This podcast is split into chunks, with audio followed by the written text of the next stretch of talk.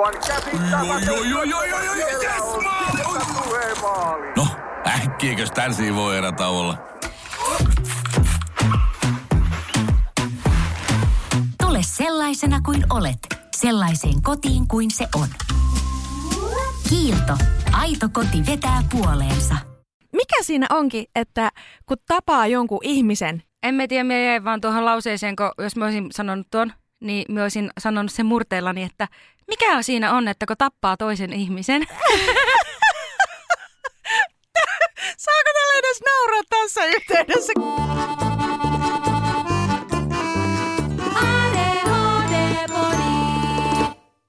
Moikka, mä oon Reetta. Pa, pa, pa. Ja meitsi on ringa da da da. Tämä on ADHD-podi. Ja meidät löydät Instagramista. At ADHD-podi. Siellä yhtä levottomia läppiä, mitä täälläkin, mutta siellä on myös asiaa. Ei pelkästään meidän podcastista, vaan yleisesti neuroepätyypillisyydestä. Voitte laittaa meille kaiken maailman linkkejä sinne ja kommentoida, vastailla kyselyihin. Joo, Se on yllättävän iloisissa tunnelmissa huomioon ottaen, että tänään aiheena on lasten ja nuorten rikokset. joo, tää on vähän niinku tuntuu, ei, mitä? Huhhuh, onkohan tää suojamekanismi? Se voi olla. Meillä on täällä vieraskin tänään, jonka kohta kuulette, että kuka se on, jos et kattonut vielä jaksokuvausta. Mutta mitä ajatuksia sulla herää lasten ja nuorten rikoksista? Minusta yhteiskunta on epäonnistunut. Miten? Ihan helvetin rankasti. Mutta tuo on minusta aika hyvä näkökulma tuohon, että sinä nostat tuon yhteiskunnan niin sanotusti syyttävän sormen alle.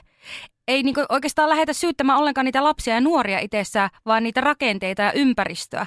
Eli käytännössä lasten ja nuorten rikokset on aina oire ja syy jostain muusta kuin siitä, että se lapsi itsessään olisi jotenkin paha, erilainen tai vääränlainen. Kyllä, puhutaan tällaisista rikoksilla oireilevista nuorista. Tässä kirjassa, jonka mä luin tätä haastattelua varten, sanotaan, neuroerityiset lapset, joilla on heikot aikuissuhteet, ovat korostuneesti esillä selvittämissämme vakavissa tai pitkissä koulukiusaamistapauksissa. Korostetusti esillä on myöskin vähemmistötaustaiset, eli sellaiset nuoret, joilla on esimerkiksi ulkomaalaistaustaa ja voi olla, että perheessä ei vaikka puhuta suomen kieltä. Siis meidän palvelujärjestelmä tämän kirjan mukaan ei todellakaan pysty vastaamaan monikulttuurisiin tarpeisiin. Ja nuorten jopa annetaan oireilla pidempään ja eri tavalla kuin toisten suomalaisten. Lopulta se voi tarkoittaa sitä, että nuori ei saa ymmärrystä ei kotona eikä koulussa ja ainoaksi vaihtoehdoksi jää sitten lopulta se ystäväpiiri. Useimmat näistä rikoksen tekijöistä ovat myös itse ryöstöjen, pahoinpitelyiden, väkivallan uhreja Eli harva heistä on pelkästään tekijä, vaan he ovat myös kokeneet sitä samaa. Nuorten rikollisuus on vähentynyt isossa kuvassa, mutta ne rikokset tekee siis pienempi joukko nuoria ja sen pienen joukon sisällä se on tosiaan lisääntynyt ja vakavoitunut se rikollisuus.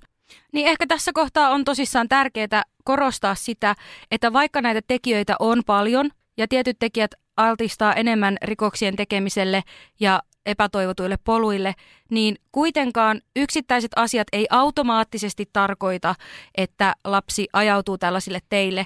Ja te, kenellä siellä on kotona nuoria ja lapsia, niin jos tämä lapsi tai nuori oirehtii, niin aina on syytä kyllä puuttua, mutta älkää myöskään lähtekö automaattisesti semmoiseen itsesyyttelyn kehään, koska se ei myöskään tarkoita, että te olette vaikkapa huonoja vanhempia sen takia, että teidän perhepiirissä nyt tapahtuu tällaista.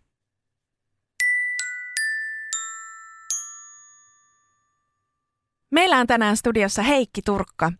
Heikki on työskennellyt 35 vuotta vaikeasti rakastettavien lasten ja nuorten sekä heidän lähiyhteisöjensä kanssa. Heikki on Asemanlapset ryn työntekijä ja sivutoiminen yrittäjä. Hän on kirjoittanut myös kaksi tietokirjaa, joista esikoisteos on Lasten ja nuorten konfliktit ja nyt uusin teos, joka on julkaistu kevättalvella 23, on nimeltään Lasten ja nuorten rikokset. Tervetuloa Heikki. Kiitos paljon. Jos mulla olisi guru, niin se olisi Heikki. Tai sitten hei, monesti on puhuttu tästä spirit-animaalista, niin silloin kun minä näin Heikki ekan kerran, niin mulle tuli, että tuo on kyllä varmaan joku minun spirit-animal. Mitä tarkoittaa vaikeasti rakastettava lapsi? No mä koen sen silleen, että, että kun mä oon tehnyt siis tämmöisten nuorten kanssa töitä koko ikäni, jotka niin kuin luottaa aika heikosti aikuisiin. Ja, ja sit sitä kautta, että, että miten, miten tämä syntyy tämmöinen nuori tai lapsi, joka ei suostu luottamaan, niin sehän tarkoittaa sitä, että me ollaan luultavasti aloitettu päiväkodissa jo niin kuin näyttämään silleen, että sä et oikein ole kelpo, että pysy siellä tai älä tee sitä tai älä tee tätä. Ja sitten mennään kouluun, sä et pärjää koulussa ja sitten siellä taas tulee aikuisten semmoinen ymmärtämättömyys sen lapsen erilaisiin oirehdintoihin ja loppujen lopuksi lapsesta tulee aika uhmakas ja vaikea meille aikuisille ja kun mitä pidemmälle se prosessi menee, niin sitä isompi homma siellä on sitten sille, joka sen vihdoin saa sen luottamuksen sen nuoren kanssa. Eli siellä on traumaja tullut, siellä on siellä on niin kuin ulos sulkemista, siellä on mitä tahansa vallankäyttöä aikuisen osalta, joskus myös lapsiryhmien osalta, mutta kauhean usein, usein aikuisten osalta. Mistä sä oot saanut kipinä lasten ja nuorten parissa työskentelyyn?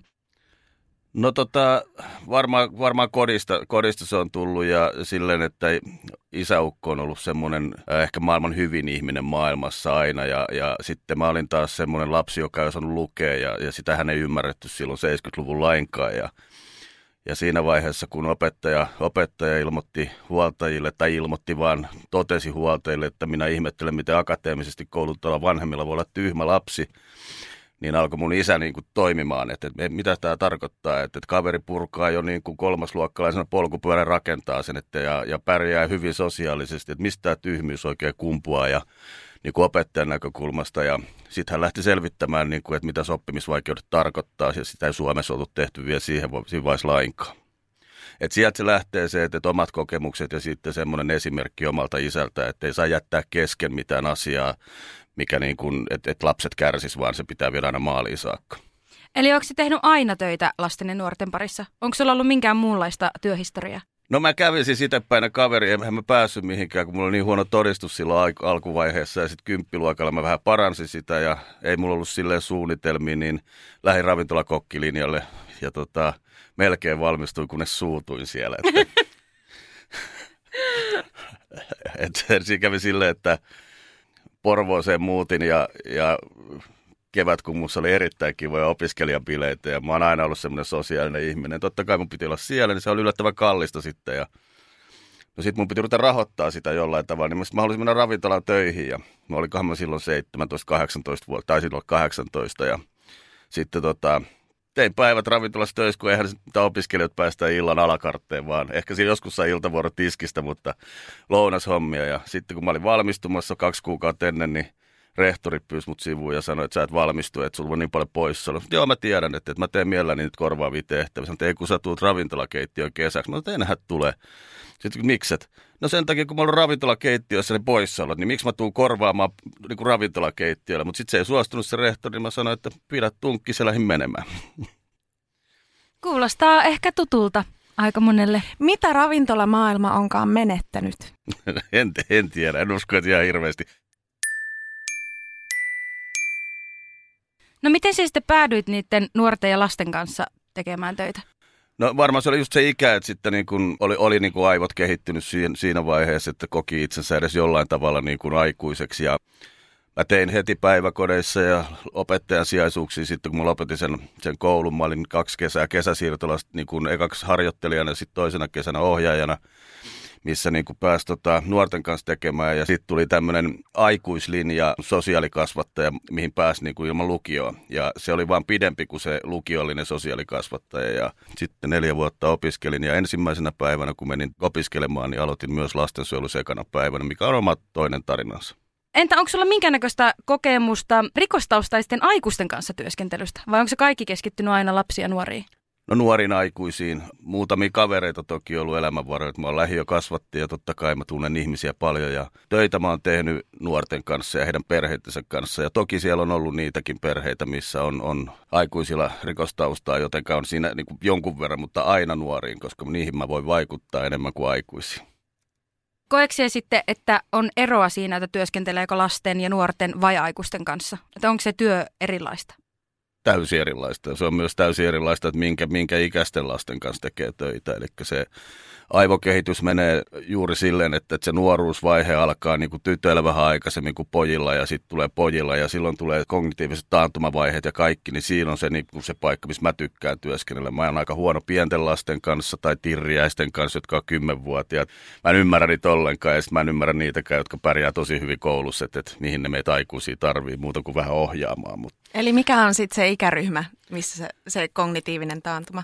No se on, se, on, se tulee niin kuin pojilla justiin, se tulee niin kuin 7-8 luokka ja, ja tytöillä se al, alkaa siellä 5-6 luokalla ja pojilla se on rajumpi kuin tytöillä. Et jos me haluttaisiin esimerkiksi peruskoulu tehdä aivojen mukaan, niin kuin, että se olisi tyttöjen koulu, niin sitten poikien pitäisi aloittaa 9-vuotiaana, kun tytöt aloittaa 7-vuotiaana. Silloin olisi jatko mahdollisuudet molemmille samat, eikä nyt silleen, että tytöt vaan on parempia koulussa ja piste, ja se johtuu pitkälle tästä aivojen kehityksestä.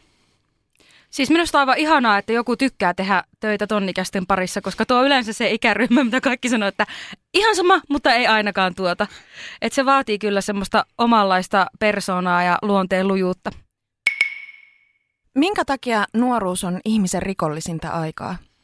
No se on juuri siinä, siitä, siitä johtuu, että, että niin kuin se aivokehitys on taas selityksenä siihen, että, että syy-seuraussuhteiden ymmärtäminen ei ole parhaimmillaan. Eli otsalohko kehittyy viimeisenä ja siellä tulee tämä syy-seurauksen ymmärtäminen. Ja sitten se elämyshakuisuus, mikä kuuluu nuoruuteen, siihen kehitysvaiheeseen, just siihen taantuman jälkeiseen vaiheeseen, niin kaikki tietää esimerkiksi sen, että pojat, jotka saa ajokortin 18-vuotiaana, ne on hirveän hyvin kuskeja, ne on parempi kuskeja kuin kukaan aikuinen, mutta jos ne laittaa kaverin kyytiin, niin silloin tapahtuu eniten onnettomuuksia. Eli kaverit on iso, mer, isossa merkityksessä ja sitten se elämyshakuisuus tulee niin kuin kavereiden kanssa näkyväksi. Se on myös päihteillä erittäin iso riski se sama vaihe siinä elämyshakuisuudessa.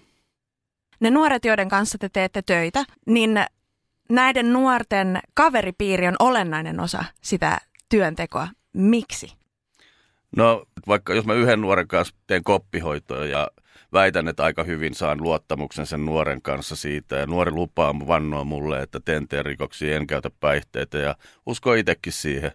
Ja sitten kun hän siirtyy sinne kavereiden pariin, niin kun mä en ole siinä vieressä, niin se unohtuu myös aika nopeasti se, että niin kuin hän on luvannut mulle, koska sitten taas kaverille pitää näyttää, kavereiden kanssa pitää vaan olla. Että se pitää olla kokonaisvaltaista, että jos me halutaan jonkun nuoren lopettavan rikosoirehdinnan, niin silloin meidän pitää saada se lupa siltä kaveriporukalta, että myös he yrittää sitä. Eli, eli nähtäisiin vähän laajemmin yhteiskuntaa. Eli vaikutetaan siellä koko ympäristössä, eikä vain yksilötasolla?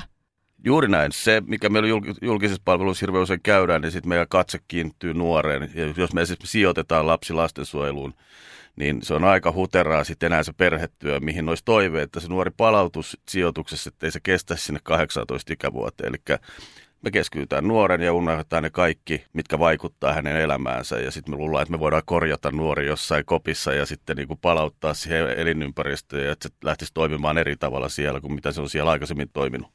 Mitkä on sen kaveripiirin lisäksi niitä tärkeitä sen ympäristön vaikuttimia? Koulu ilman muuta tärkein, eli se, että tehdään koulun kanssa yhteistyötä. Puhutaan sen kuin systeemistä, eli kaikki, mitkä vaikuttaa sen nuoren elämään, niin meidän pitäisi työntekijänä pystyä huomioimaan. Ja sitten se, että joitakin tarvitsee muokkaa, joihinkin tarvitsee siirtää luottamusta. Se on, se on niin laaja, valtava niin kuin paketti, mitä yhden nuoren ympäriltä löytyy, niin tässä puhutaan semmoista systeemisenä työotteena, mitä me tehdään. Sulta tosissaan tuli ihan just tämmöinen kirja kuin Lasten ja nuorten rikokset, opas ennaltaehkäisyyn ja rikoskierteiden ratkaisuun. Sä oot toimittanut tämän yhdessä Julia Saarholmin kanssa. Siellä puhutaan juurikin tästä, mistä sanoit, systeeminen ajattelu ja prosessien johtaminen. Haluatko hiukan avata näitä termejä ja kertoa samalla, että mitä hyötyä niistä on? jos mä aloitan pienestä historiasta niin kuin systeemisestä työotteesta, että siitä on puhuttu pitkään ja ihmiset käsittää sen työotteena, vaikka se oikeastaan on ajattelumalli. Eli sitä ei pysty millään lailla tekemään sille checklistiin, vaan meidän pitää pystyä reagoimaan aina muutoksiin ja sitä kautta niin kuin arvioida, mitä nyt pitää tehdä.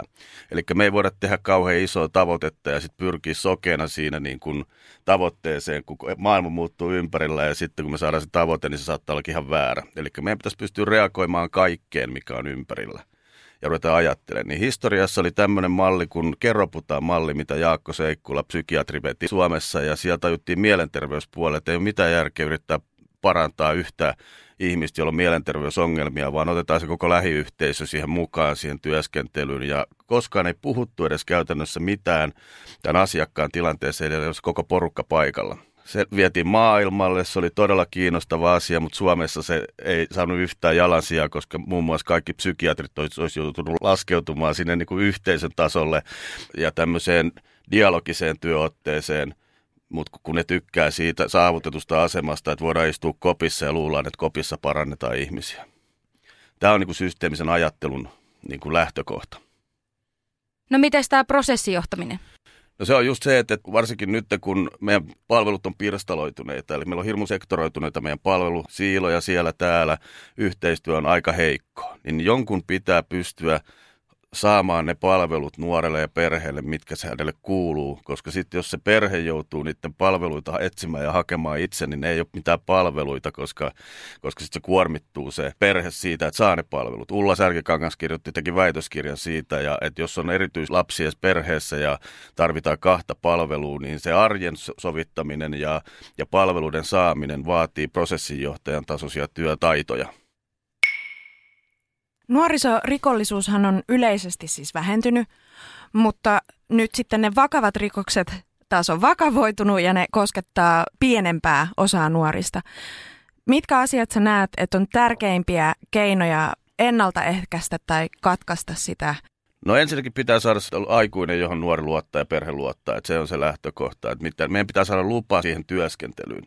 Eli jos ei me saada lupaa siihen työskentelyyn, niin sitten me ei päästä alkuun jos me katsotaan taas meidän niin kuin niitä siiloja ja niitä tapoja tehdä töitä, niin siellä on se 45 minuuttia aikaa rakentaa työntekijän luottamusta, jos lapsi ja nuori tai perhe tulee edes paikalle. Kun sitten taas pitäisi olla niin kuin semmoinen joku, jolla on aika hakea se luottamus perheen kanssa ja nuoren kanssa, että päästään eteenpäin. Mistä me löydettäisiin tämmöisiä työntekijöitä ja semmoisia, joilla on osaavaa otetta? No meillähän on siis kyllähän Suomen työntekijät on yksinkertaisesti maailman huippuluokkaa. Meidän koulutustaso on, on ollut ja onkin laadukasta, että meillä on taitavia ihmisiä, mutta se meidän rakenteellisuus on mennyt pahasti pieleen ja kukaan ei uskalla oikein tarkastella systeemejä, vaan ne tarkastelee sitä ja kehittää sitä omaa työskentelyä. Ja jos sä tuijotat vaan omaan napaan, niin silloin sä et näe mitään ympärilläsi. No minä olen kyllä huomannut tuon tosi selkeästi viimeisen vuoden aikana, kun me ollaan käyty kouluttamassa ja tutustumassa esimerkiksi eri kouluihin, että just niin kuin sinä sanoit, Osaavia työntekijöitä on, mutta ei ole resursseja ottaa sitä osaamista käyttöön. Voi esimerkiksi olla opettajia, joilla on nepsyosaamista, mutta siihen nepsytyöskentelyyn ei ole resurssoitu aikaa ollenkaan, tai ainakaan niin erikseen. Joten pitäisikö toisin sanoen saada enempi sellaista henkilökuntaa, jotka on olemassa niitä lapsia ja nuoria varten vaan sen tietyn osa-alueen takia, esimerkiksi nepsyosaamisen? Joo, pitää tietenkin. Tai sitten siltä opettajalle, jolla on, niin nepsyvalmennus, niin sitten hänen niin kuin normaali opetustunnit pitää pienentää. Ja, ja sitten tunteja menee sitten siihen nepsyvalmennukseen. Tässä on tosi pitkä historia tässä niin kuin meidän sektoroitumisessa. Eli tuli semmoinen New Public Management-ajattelu 90-luvulla, missä niin kuin kaikille tulee tulosvastuu. Ja jos sulla on tulosvastuu vaikka johonkin asiaan, niin, niin miksi sä mun kanssa tekisit yhteistyötä ja miksi sä auttaisit mua pääsemään mun tulosvastuuseen, kun sun pitää keskittyä omaan tulosvastuuseen. Ja se on lähtenyt niin kuin pirstaloimaan tätä meidän järjestelmää. Sitten jos me katsotaan niin kuin isossa mittakaavassa, miten kehitetään asioita, niin esimerkiksi poliisi kehittänyt pitkän aikaa, niin kuin tuli Pora 1, Pora 2 ja Pora 3. Ja siinä kehityksessä ei ollut mukana yhtäkään lastensuojelutyöntekijää tai sosiaali- ja terveysministeriö tai oikeusministeriö, vaan se on sisäministeriön kehittämää. Sitten kun ne saa niin kuin seitsemän isoa poliisipiiriä, sitten ne yrittää rakentaa niin kuin Suomessa ja sitten ne yrittää rakentaa verkostoja kaupungissa. Ja joka kerta kun nyt lähtee kaupungin raja yli, niin silloin ne pitäisi löytää uudet verkostoyhteistyökumppanit. Niin tämä on semmoinen helppo esimerkki. Niin tämä on käynyt kaikkialla, ihan jokaisessa, niin koulussa kuin sosiaalityössä kuin kaikissa julkisissa palveluissa. Eli pitäisi olla enemmän tiimityöskentelyä ja sitten jakaa resursseja järkevästi myös sillä pienemmällä tasolla. Ja tarkastaa se prosessi niin kuin asiakkaan tai nuoren kannalta tai perheen kannalta, että mitä ne tarvii ja sitten katsoa, että, että, että, että toimiiko nämä meidän rakenteet yhteen vai vedetäänkö me ihan vihkoa koko ajan.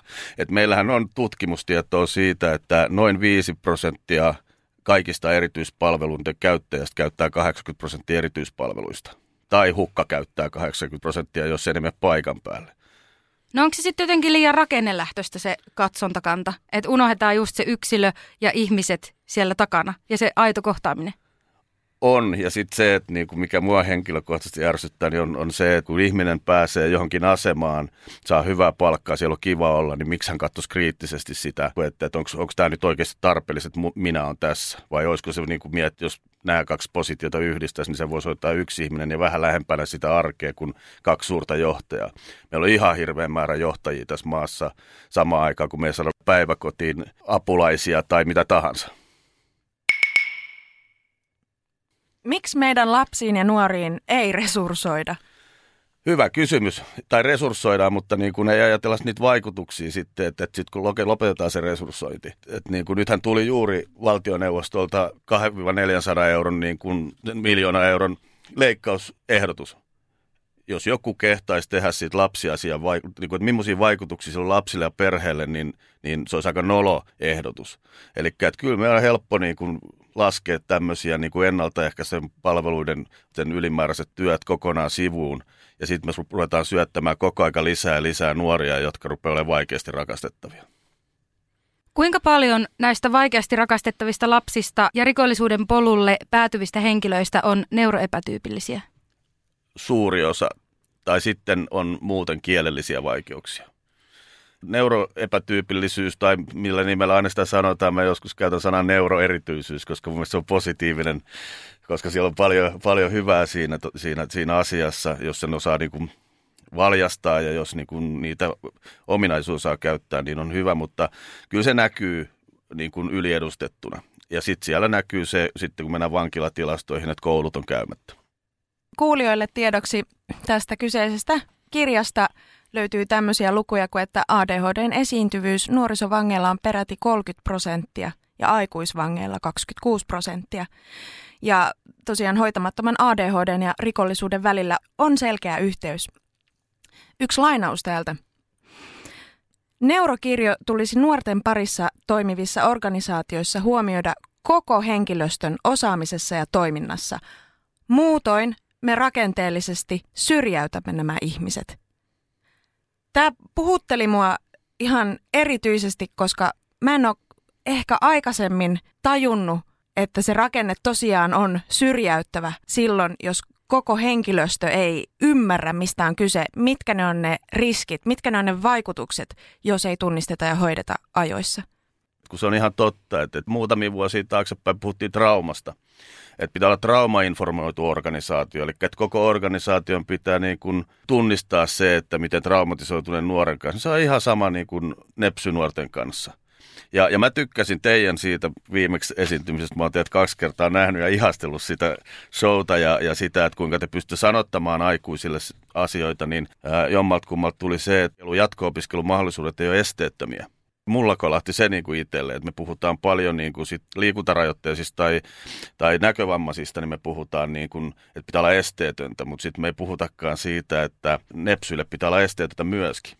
Miettikää Kelan lomakkeet. Mä en tiedä, kuinka hyvin te olette lomakkeessa, mutta mä oon ihan, ihan murhaa, kun pitää tehdä lomaketta itse.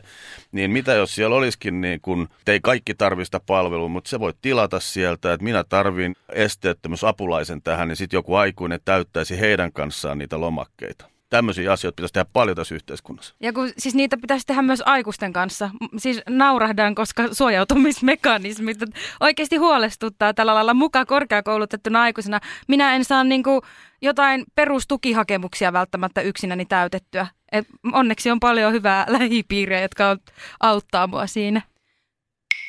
Alanvaihtaja, uusperheen aloittaja, vasta Suomeen saapunut, erosta elpyvä – muuten uutta alkua etsimä. Meidän mielestämme useammalla pitäisi olla mahdollisuus saada asuntolainaa elämäntilanteesta riippumatta. Blue Step Bank. Tervetuloa sellaisena kuin olet.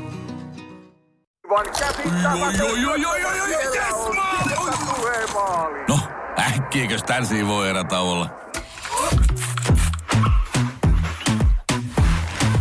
Tule sellaisena kuin olet, sellaiseen kotiin kuin se on.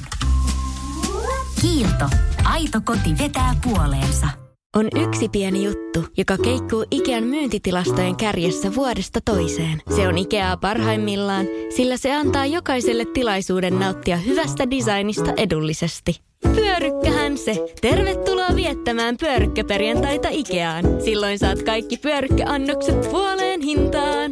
Ikea, kotona käy kaikki. Pyörykkäperjantai.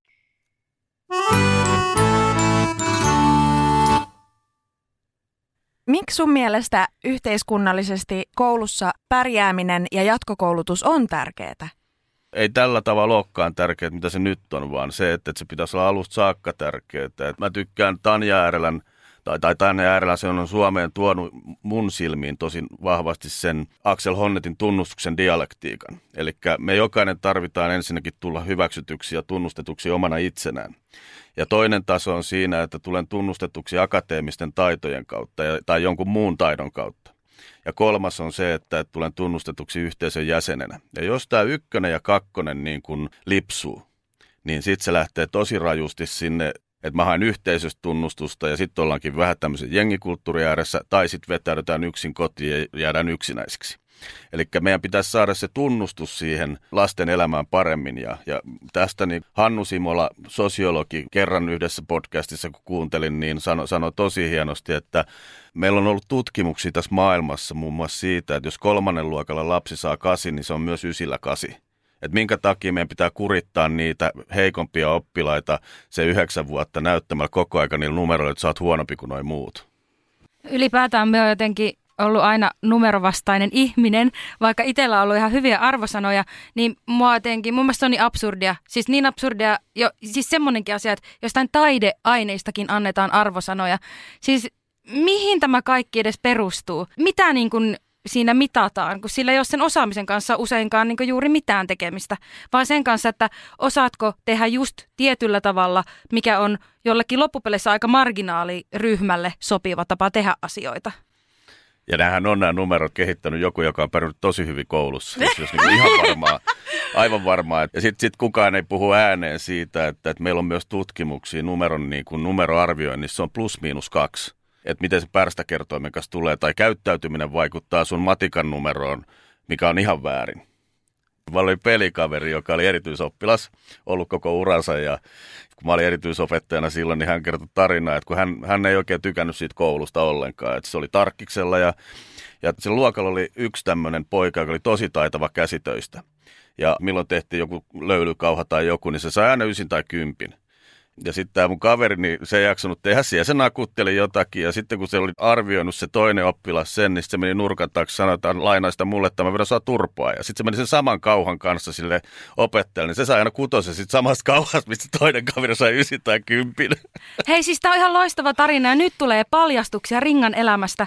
Mulle tosissaan koulunkäynti on joissakin asioissa ollut tosi helppoa, niin minähän on hyötykäyttänyt tätä ja varsinkin yläasteella lukiossa kirjoitin tosi paljon muille kavereille, joskus ilmaisena, joskus maksaa vastaan, esseitä, eri aineiden kielijuttuja ja muita. Ja juuri tämä, että no sanotaan näin, että mulla oli eri lukiossa esimerkiksi oli ystäviä, niin jos he ei olleet itse niin hyviä siinä aineessa, niin he saattoivat saada huonomman numeron siitä kuin mitä minä olin saanut. Ja siis tämä toistui jatkuvasti. Se oli aina suoraan verrannollinen siihen, mitä hän edellinen menestys oli ollut. Eli tämä ei todellakaan tuulesta temmattu juttu. Et toisaalta kyllähän siihen varmasti itsekin sortuu, että kyllähän ihmisen pärstä miellyttää tai ei miellytä, mutta se on todella absurdia ja se on tosi väärin, että näin voi käydä. Ja sen takia varsinkin joku numerosysteemi pitäisi heittää ihan romukoppaan. Ja vielä se, että tämä sama on muuten käynyt silleenkin, että kerran kun, no mulla oli opettajan kanssa vähän haasteita. En pystynyt keskittymään yhden opettajan tunnilla. Kyseessä oli maantieto. Mutta sitten, kun nämä samat kurssit kiers vuodesta toiseen, niin sain kaverilta sen vanhan, tämän tämän kokeen. Niin opettelin sen kokeen ulkoa ja sitten sattui olemaan, kun tämä oli tämmöinen vanhaan liiton opettaja, se oli tismalleen sama koe. Vastasin kaiken, mitä tämä mun kaveri oli vastannut sinne, sain huonomman numeron. Sain siis huonomman numeron asiasta, joka ei ole millään tavalla edes luovuuteen liittyvä, vaan ihan täyteen faktatekstiin pohjautuva. Minusta tämä on semmoinen, joka niin kuin pitäisi herättää viimeistään. Uskomatonta.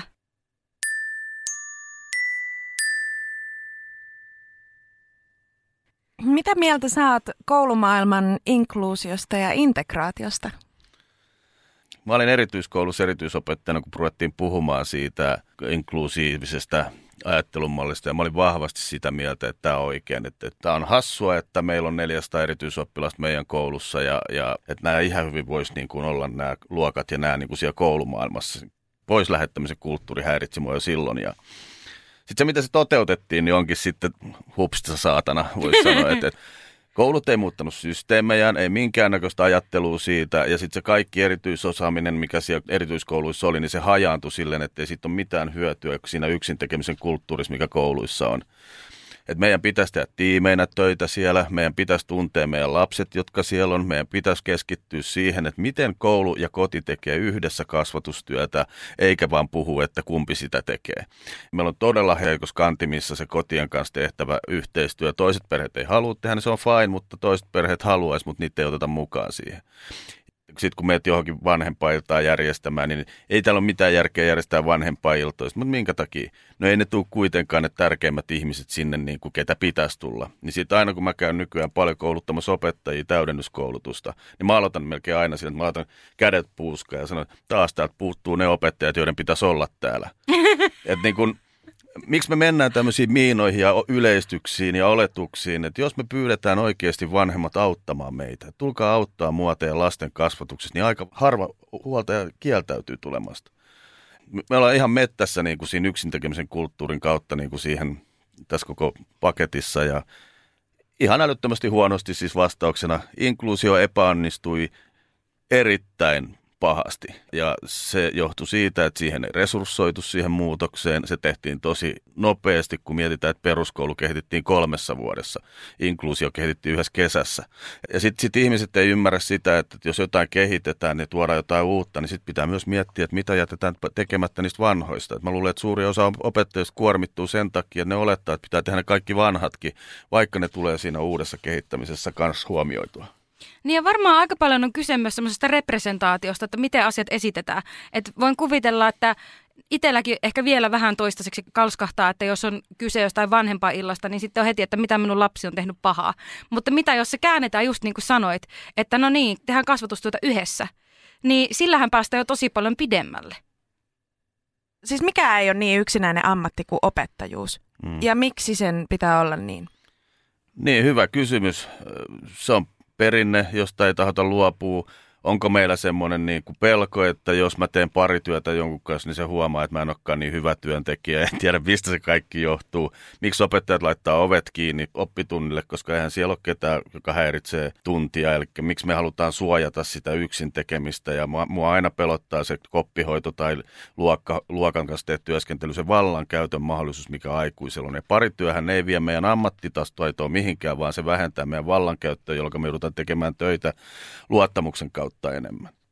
Ja mitä, mitä mä haluan niin kuin korostaa siinä, että tämän keskustelun vaikeus on paljon siinä, että meillä on OAJ, jonka tehtävä on, on, niin kuin ammattijärjestönä tehdä jo jotain, mutta kun sehän, ei, sehän suojelee sitä väärin tekemistä paljon myöskin, että niin kuin erityisnuoret kärsii OAJista, kun pidetään kiinni vanhoista eikä haluta niin rutinoitua. Tanja äärellä luennossa, kun hänestä tuli professori, niin hän luennossaan sanoi, että kun joku puhuu koulusta, niin älä ota sitä itteensä, koska se on kritiikki sitä koulua kohtaan, ei sun opettajuutta kohtaan. Ja jos joku nuori näyttää sulle keskisormia, niin älä varsinkaan sitä ota itteensä. Se on hänen tapansa hakea luottamusta ja et katsoa, että oletko sinä luottamuksen arvoinen aikuinen. Ja se kiteyttää tämän koko keskustelun ja kehittämisen ongelman se, että, että niin kuin me ei voida puhua asioista, koska joku yksilö loukkaantuu ammatillisesti.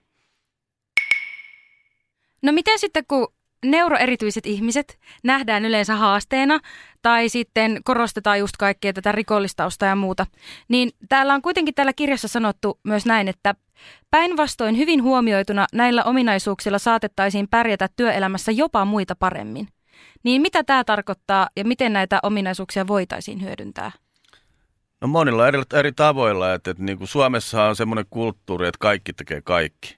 Mutta sitten jos mennään esimerkiksi amerikkalaiseen työkulttuuriin ja siellä on esimerkiksi semmoinen myyntitykki, joka niin kun on tosi hyvä myymään, mutta sitten se ei osaa tehdä kuitteja tai, tai hänelle on vaikeaa tehdä jotkut niin kun työajan seurannat tai jotain vastaavaa, niin, niin kyllä siellä Jenkeissä sanotaan, että sell John sell, ja joku muu hoitaa nämä, mutta meillä sitten kuritetaan sitä niin kuin semmoista erityispiirteisyyttä niin kuin tiettyyn pisteeseen asti, mikä aiheuttaa sen, että mullahan on tiimissä aika liuta erityispiirteisiä niin kuin ihmisiä. Siellä on sekä niin kuin autismin kirjo että varsinkin ADHD tosi paljon. Ja me toimitaan tiiminä ja me tiedetään, missä ihmisten vahvuudet on. Eikä siellä, että kaikki tekisi samaa massatuotantoa. Ja väitän, että, että moni ihminen ei pysty siihen työskentelytapaan, mitä ADHD parhaimmillaan voi räjäyttää pankkeja niin kuin silleen positiivisella tavalla ja saada nuorten luottamusta esimerkiksi ja perheiden luottamusta siinä. Ja sitten silloin sen pitää sitä saada tehdä vähän enemmän kuin sitä kuittiselvittelyä tai työajaseurantaa tai, tai hallinnollisia tehtäviä. Tämä on yksi. Ne kaikki ne opitaan, mutta, mutta ne tulee siellä, työ, niin kuin siellä, mutta me halutaan aina tasapäistää kaikki tässä maailmassa ja se on tosi iso virhe.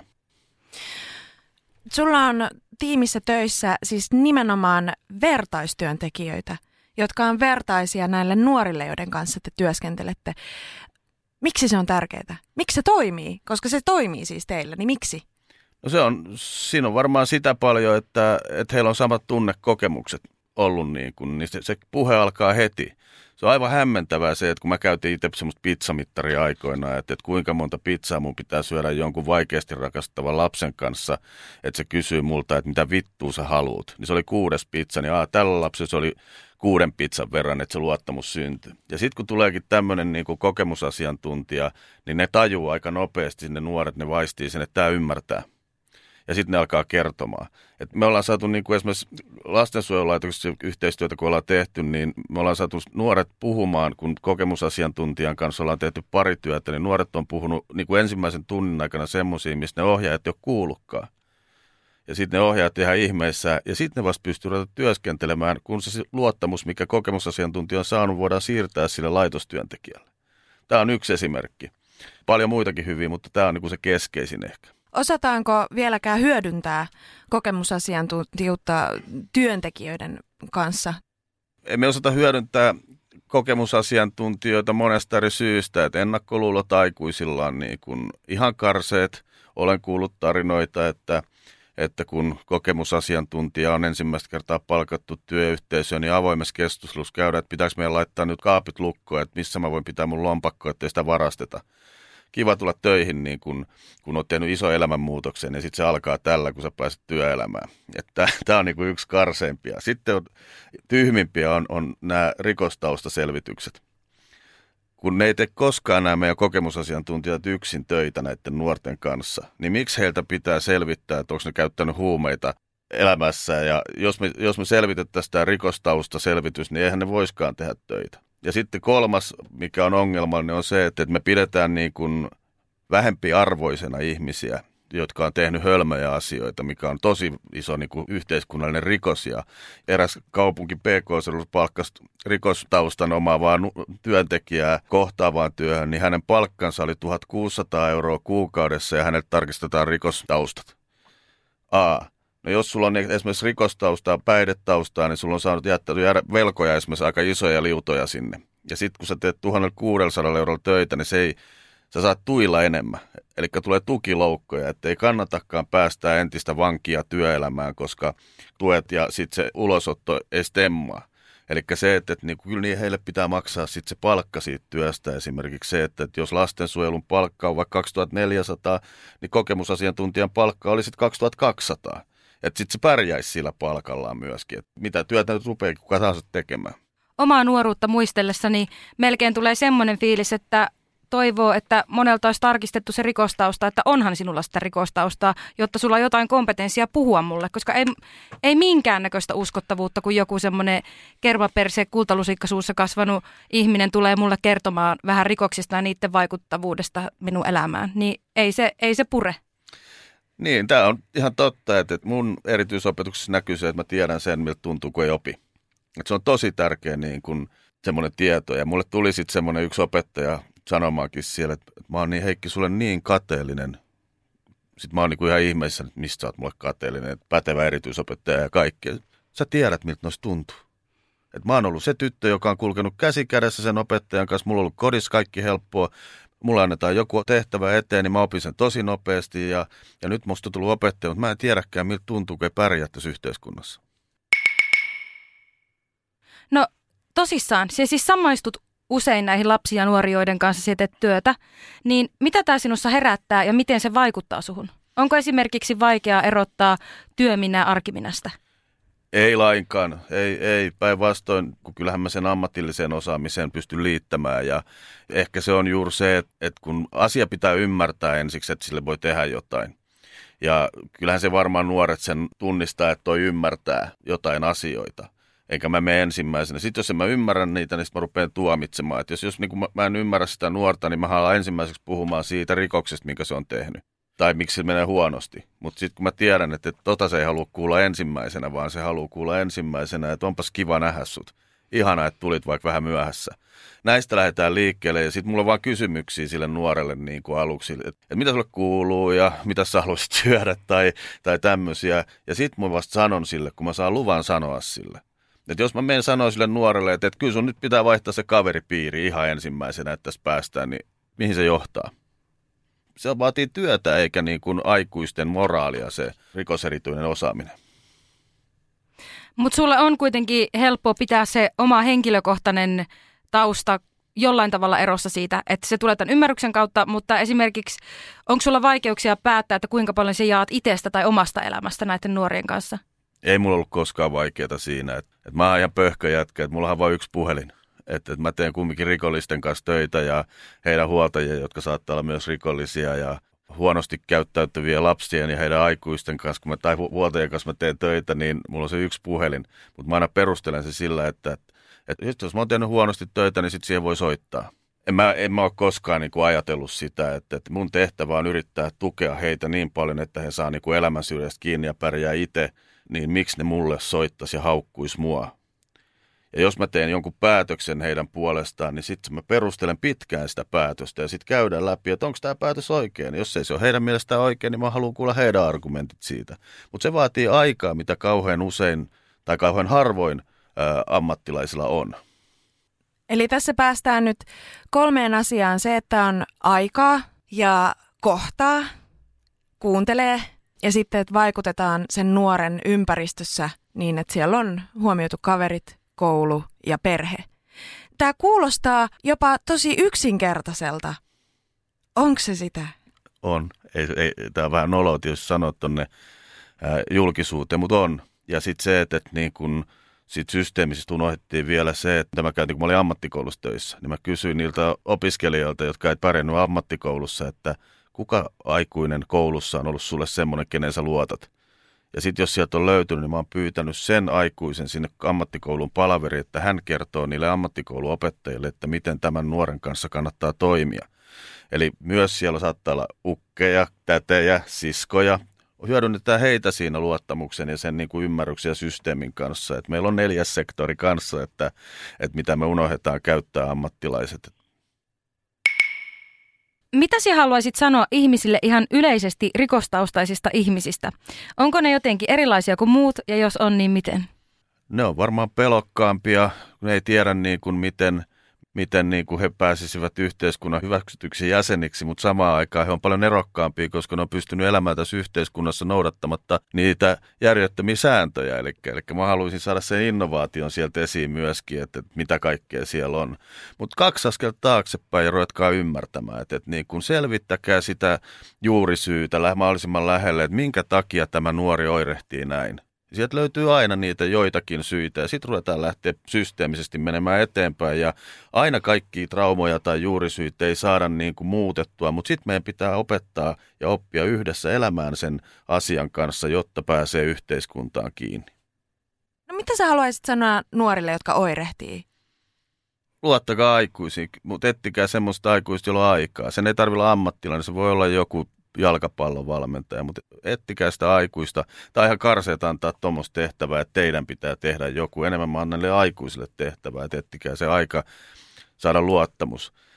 Sait mut pahaa miinaa tuossa, tossa, koska mä itse pidin Kemissä tuossa muutama viikko sitten paneelikeskustelu, missä oli kaksi nuorta ja viisi ammattilaista. Ja sitten tota, sit mä kysyin ammattilaisilta ensiksi, mikä tässä yhteiskunnassa on pielessä, ja sitten ne kertoi, mikä tässä yhteiskunnassa on pielessä. Mä kysyin nuorilta, että mikä tässä yhteiskunnassa on pielessä. Sen vetin niin hyvän luennon niille aikuisille juuri siitä, miten niin kuin tämä nykyinen jatko-opiskelu, mahdollisuudet pakottaa nuoret stressaantumaan ja tekemään paljon ja sitten tekemään töitä vielä ja sitten annetaan läksyjä ja kaikkea muuta, että pääsee yliopistoon ja sitten ne kertoi sen kurjuuden ja sitten mä kysyin aikuisille, että no mitä te nyt omassa työminässänne pystytte vastaamaan tähän?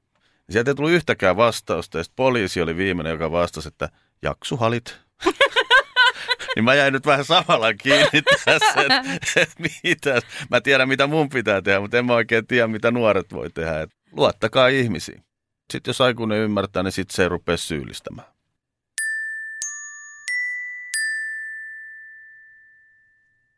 No miten sitten, kun me puhutaan nyt aika paljon tällaisista erilaisista systeemeistä ja kouluista ja muista, niin rikolliselle polulle ajautuminen, koulukiusaaminen ynnä muu sellainen ei kuitenkaan aina ole seurausta pelkästään vaikkapa haastavista perheoloista tai neuroepätyypillisyydestä.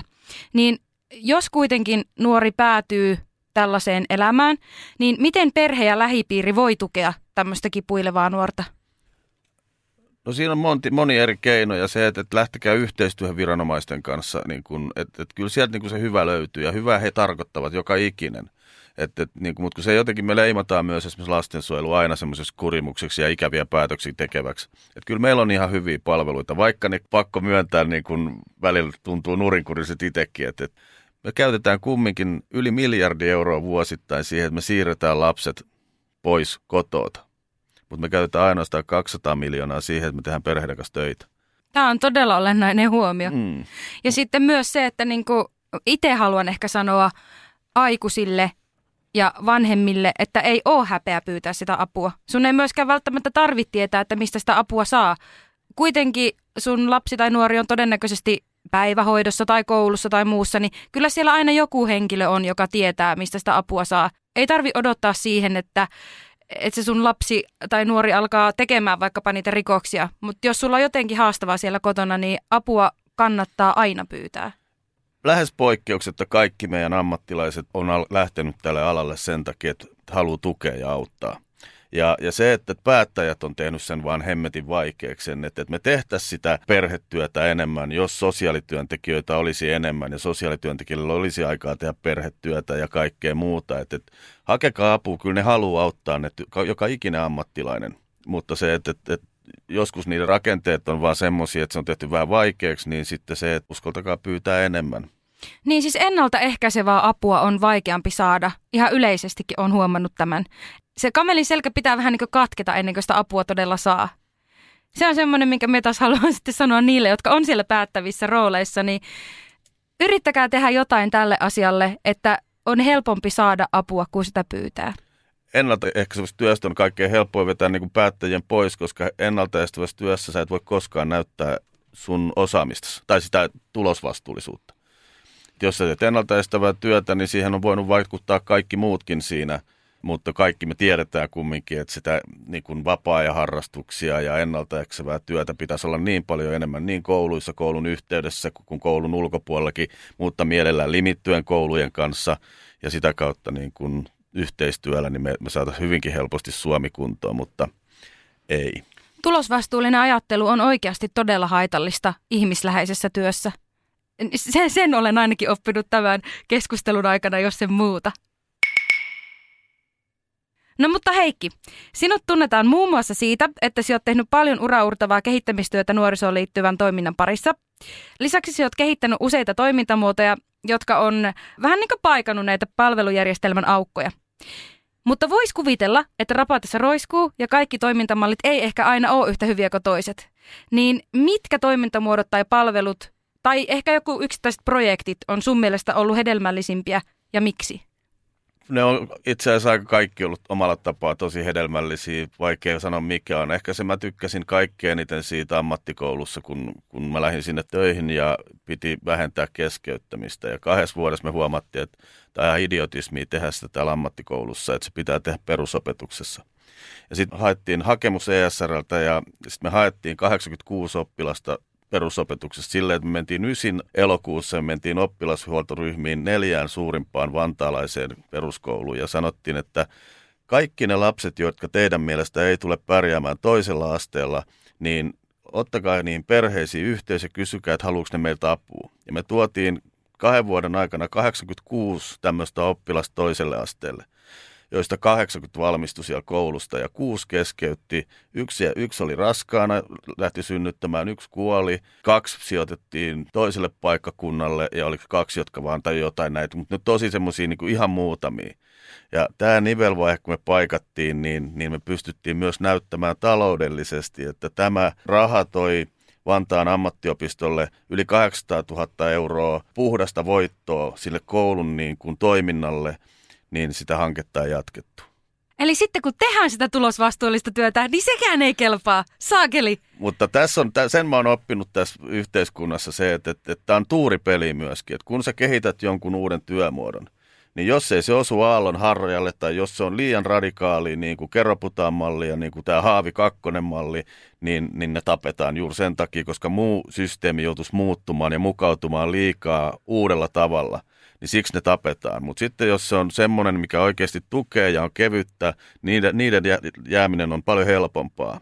Ja se, että jos sä teet itse sen työn, niin K0 on ehkä se niin kuin, missä vakavaan koulukiusaamiseen puututaan, niin se on ollut semmoinen, niin kuin mikä on nyt jäämässä ja mikä on, mikä on hyvää. Sovittelu on jäämässä, se on ollut hyvää. Ja sitten tämä, toki tämä Pasila-työ, missä tehdään rikoksilla oirehtivien nuorten kanssa, niin se on ollut niin kuin selkeästi jäämässä. Ja koskaan ei tiedä, kun rahoitus loppuu, että, että kun me tehdään järjestössä töitä, niin sehän tarkoittaa sitä, että me saadaan tietää joulukuun alussa, että onko meillä tammikuussa töitä. Ja tästä ollaan nyt ottamassa valtiovarainministeriön mukaan niin kuin 200-400 miljoonaa pois niin kuin yhteiskunnallisesti tästä tämmöisestä työstä ja työn kehittämisestä. Näitä pitäisi oikeasti niin kuin, aina kun joku kehittää jotain, niin tarkastella sitä. Mutta mä haluaisin tutkimuksen jokaiseen mun kehittämään hankkeeseen. En niin, että joku tutkii tilastoja, vaan joku tutkii, mitä täällä tehdään ja mikä se on poikkeuksellista. Mutta vaikka mä saan rahaa 300 000 euroa kehittää jotain, niin mä en saa mistään rahaa, että sitä tutkittaisiin. Joo, siis me itse luin tuosta katusovittelusta ja mun mielestä se oli jotenkin ihan nerokas. Sovittelu itsessään on nerokas. Joo. Se, että, että, että miksi katusovittelu tuli, niin oli se, että, että silloin 2010-luvun aikoihin niin koko aika väheni ja väheni nuorten sovittelut, missä taas tutkimusten mukaan siellä on tehokkaampaa.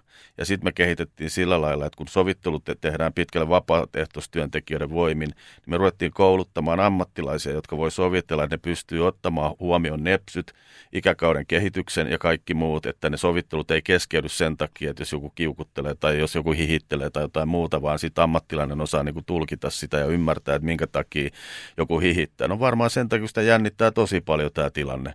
Että ei olla vihaisia lapsille siellä, vaan että et ymmärretään. Me ollaan tässä Reettan kanssa seurattu tätä sun uraa jonkun aikaa ja päästy hiukan tutustumaan myös tällä lailla muutenkin, niin susta on ehdottomasti tullut sellainen olo, että sulla on aina jotain uutta suunnitteilla. Joten mitä seuraavaksi Heikki Turkka?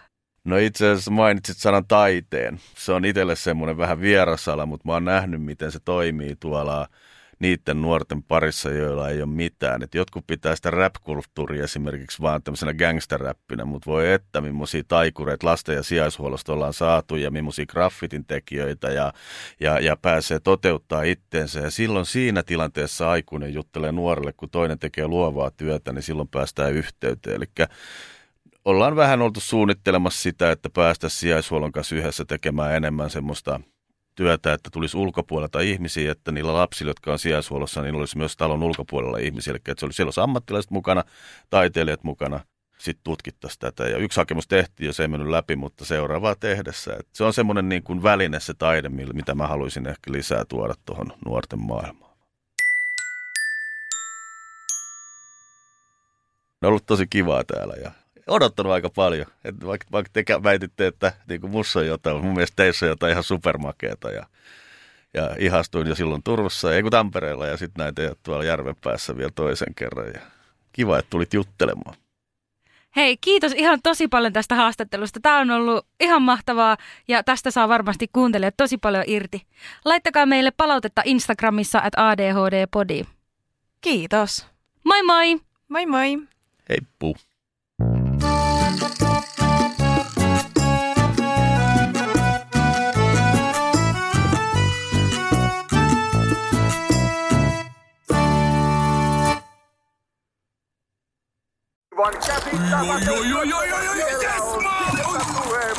No, äkkiäkös tän voi erätä olla? Tule sellaisena kuin olet, sellaiseen kotiin kuin se on. Kiilto. Aito koti vetää puoleensa. On yksi pieni juttu, joka keikkuu Ikean myyntitilastojen kärjessä vuodesta toiseen. Se on Ikeaa parhaimmillaan, sillä se antaa jokaiselle tilaisuuden nauttia hyvästä designista edullisesti. Pyörykkähän se! Tervetuloa viettämään pyörykkäperjantaita Ikeaan. Silloin saat kaikki pyörykkäannokset puoleen hintaan. Ikea. Kotona käy kaikki. Pyöry!